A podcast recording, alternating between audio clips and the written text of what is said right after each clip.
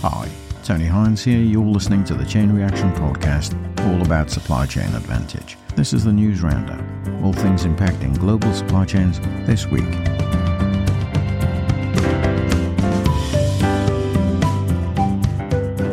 Airbus Chief Executive Guillaume Faury said that there were still supply chain issues, but the situation was improving. Airbus has seen a return in the market for wide-body planes, and there's an overall recovery in business since the pandemic. It was announced on Thursday that they were confident they would meet a delivery target of seventy-five A three twenty jets a month in twenty twenty-six and would continue to get through a company backlog of eight thousand six hundred planes. According to Faury, there's more demand than supply at the moment for aircraft, and Airbus plans to take on another twenty to twenty-five thousand workers in France alone. So some good news for Airbus. Toyota has announced that they will, within a couple of years, be able to launch globally electric vehicles with solid-state batteries. They'll charge faster, last longer, and be lighter. This was announced at an investment summit in India on Thursday. Solid-state batteries improve the driving range of electric vehicles considerably. It was announced recently that such batteries can cover about seven hundred miles or one thousand kilometers in one charge, and that they can be charged within ten minutes. So I think they gave the range at this particular meeting as twelve hundred kilometers and seven hundred fifty miles, but I've heard one thousand kilometers and seven hundred miles previously. But whatever it is, it's a lot better than presently. E Vs make up about two percent of India's car sales last year, but the government wants to achieve thirty percent by twenty thirty.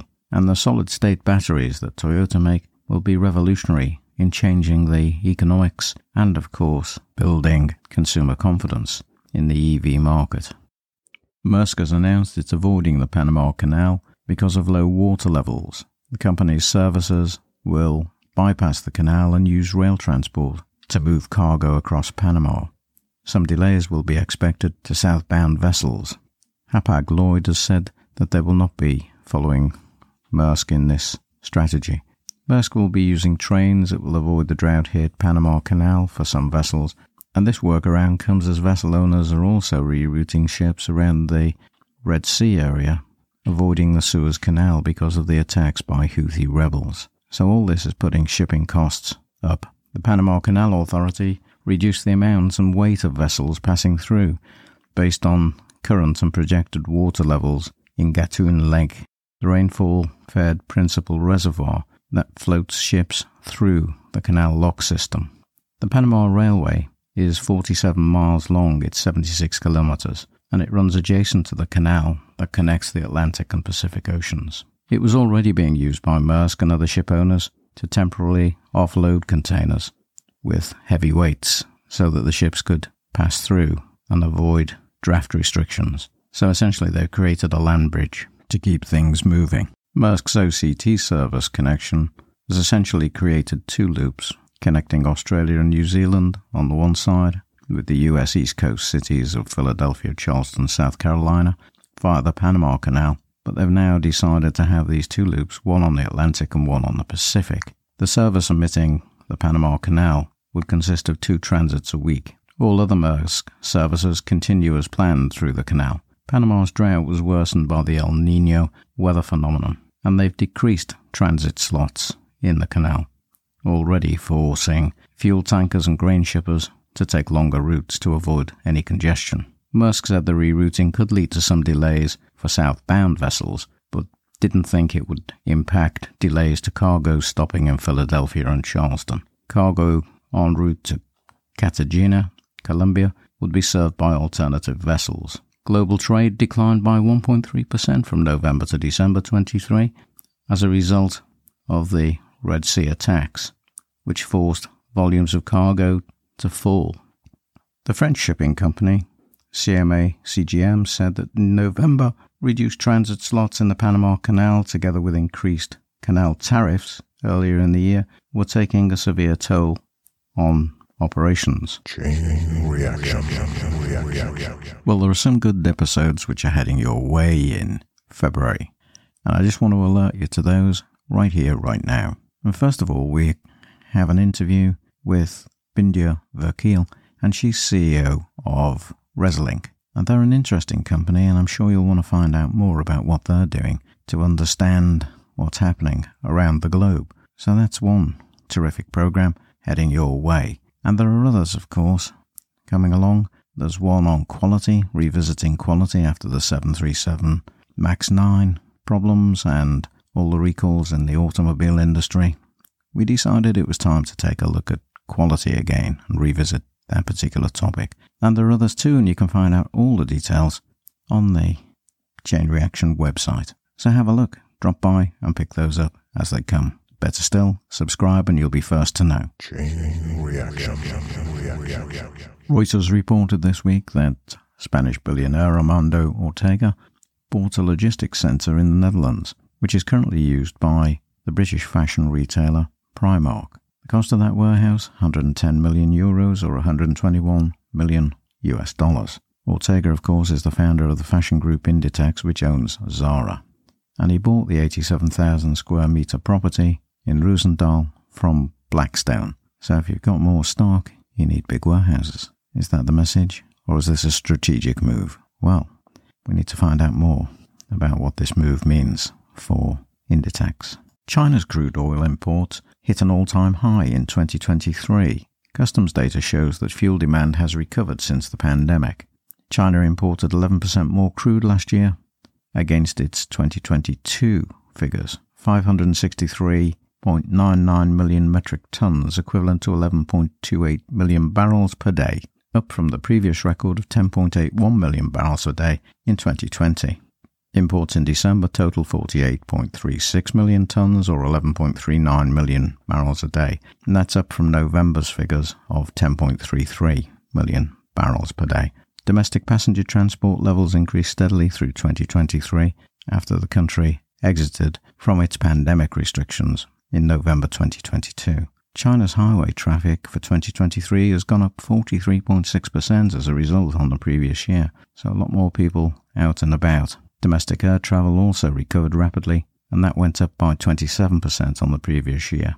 So it's at record levels. If you look back at some data over the past ten years, back to twenty thirteen, the China General Administration of Customs indicates there was just five point six three million barrels per day. Then if you jump to twenty eighteen, it had steadily increased up to nine point two four million barrels a day, hitting a peak in twenty twenty of ten point eight two, and then it dropped during the years of the pandemic. After that, twenty twenty-one, down to ten point two six and down to ten point one seven in twenty-two, but it's right back up there in twenty twenty-three to eleven point two eight, so it's higher than ever, continuing the steady growth apart from the couple of years blip on the pandemic period.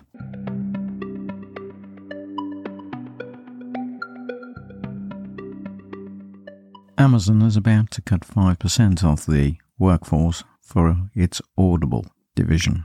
The news comes a day after the e-commerce giant said it would lay off hundreds of employees in its streaming and studio business as tech companies extend their massive job cuts over the past two years into twenty twenty-four. Audible C E O Bob Garrigan said that he was hoping that these decisions would strengthen the business for the long term. Amazon bought audiobook platform Audible for about three hundred million US dollars back in two thousand eight. Google's parent, Alphabet, this week also said it was laying off hundreds of employees across multiple teams. And these job cuts are happening in other parts of the tech industry too.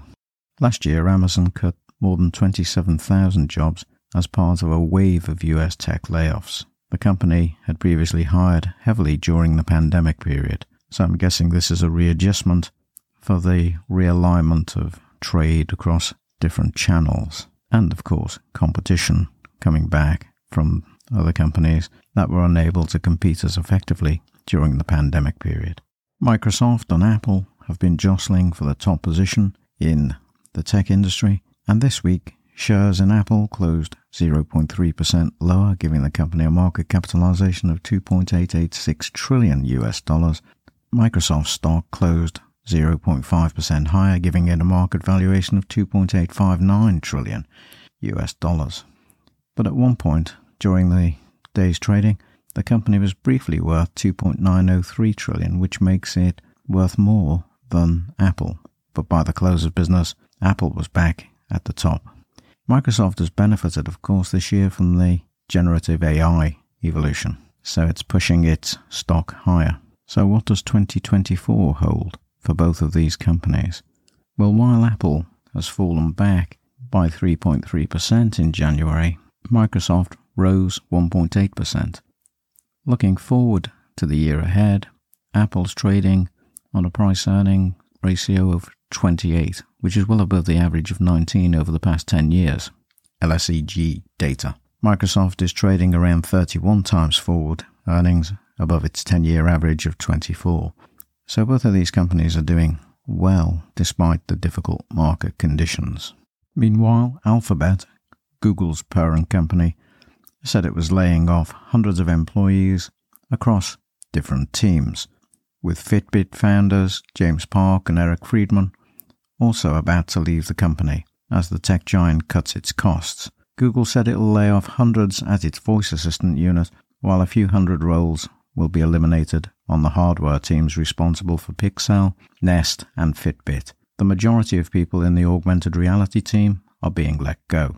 Hundreds of roles in the search giant's central engineering team are also impacted. Google bought the health and fitness tracking company Fitbit for two point one billion US dollars in twenty twenty-one, but it's continued to roll out new versions of Pixel Watch, a product that competes directly with some of Fitbit's devices, and also the Apple Watch. So essentially, they take over the competitor. The competitor's competition comes from within the buying organization, and uh, it's trying to integrate the two businesses, I suspect. So that's what's happening by the looks of things in that situation. Back in January twenty-three, Alphabet announced plans to cut twelve thousand jobs, which was about six percent of its global workforce. And as of September twenty-three, Alphabet had one hundred eighty-two thousand three hundred eighty-one employees globally.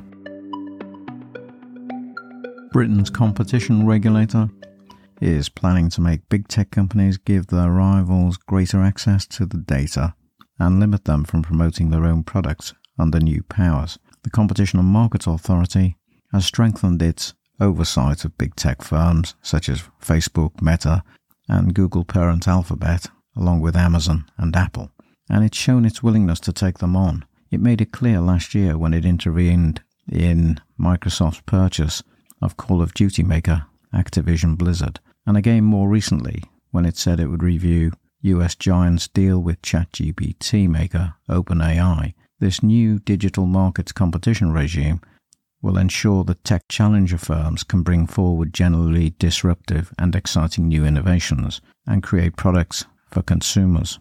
The C M A in the U K has set up a dedicated digital markets unit more than two years ago, and it's armed with expertise to examine rapidly evolving markets in the social media space. And these big tech companies with designated status will have to comply with the new rules set down by the C M A. The C M A has strengthened its position following Brexit, its removal from European Union constraints, and it wants to see a fair market with consumers offered choice.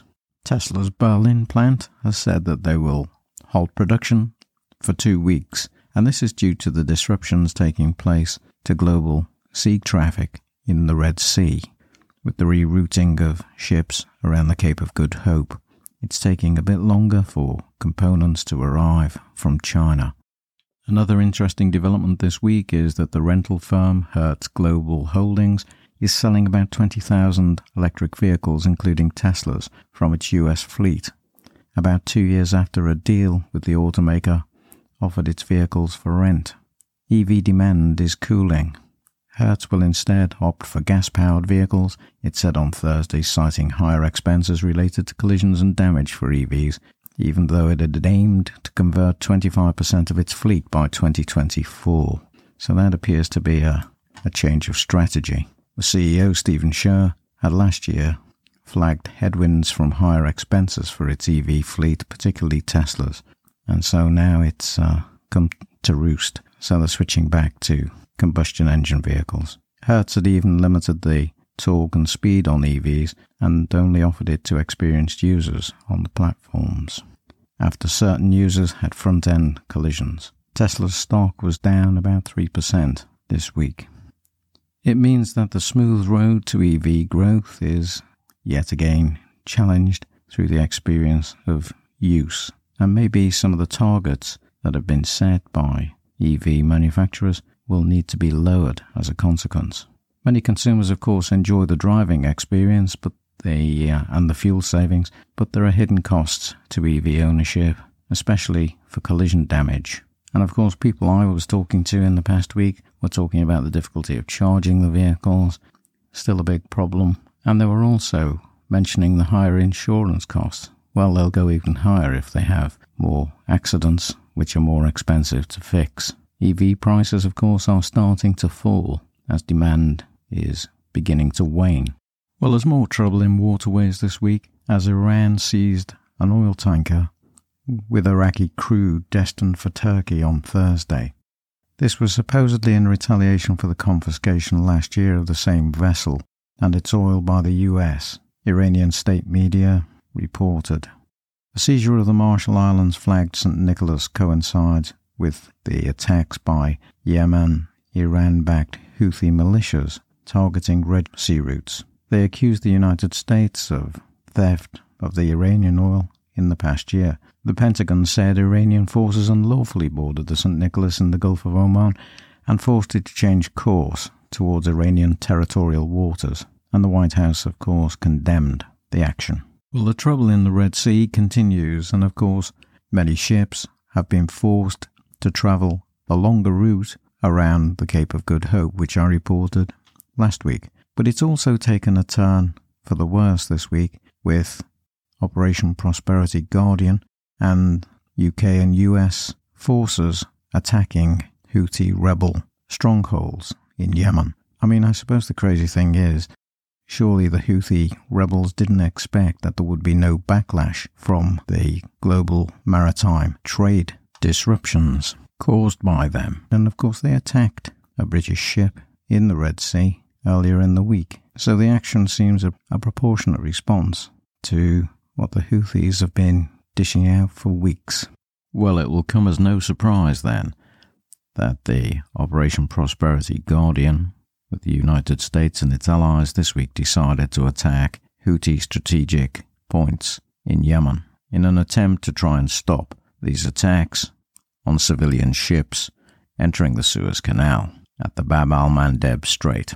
If ships have to sail round the Suez Canal, it adds at least ten days to the journey time and an extra four thousand miles, which can actually cost a large container ship an extra million dollars in fuel. If a ship goes up Suez and takes that particular route through the Red Sea into Suez, it takes twenty-six days. It's about eight thousand five hundred nautical miles, whereas if you go round the Cape of Good Hope, it's thirty-six days and over twelve thousand miles. fifteen percent of world shipping travels through Suez, and volumes have been fifty or sixty percent down, as we've mentioned, since December. One person told me this week that a container that was costing him eight hundred dollars in the last quarter of last year is now costing around four thousand dollars, which is a five-fold increase on his cost. But the average cost, according to many, has increased by two hundred to three hundred percent since these attacks began. Goods, fuel, and food are all affected.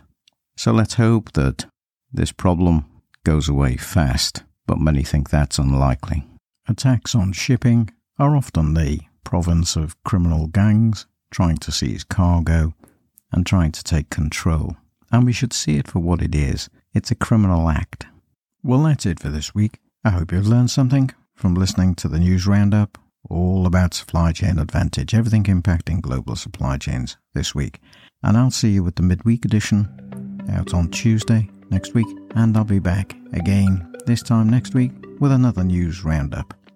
In the meantime, drop by the website, pick up any episodes you've missed, and make sure you stay informed, keep up to date, and are able to stay abreast of everything that's happening in the global supply chains.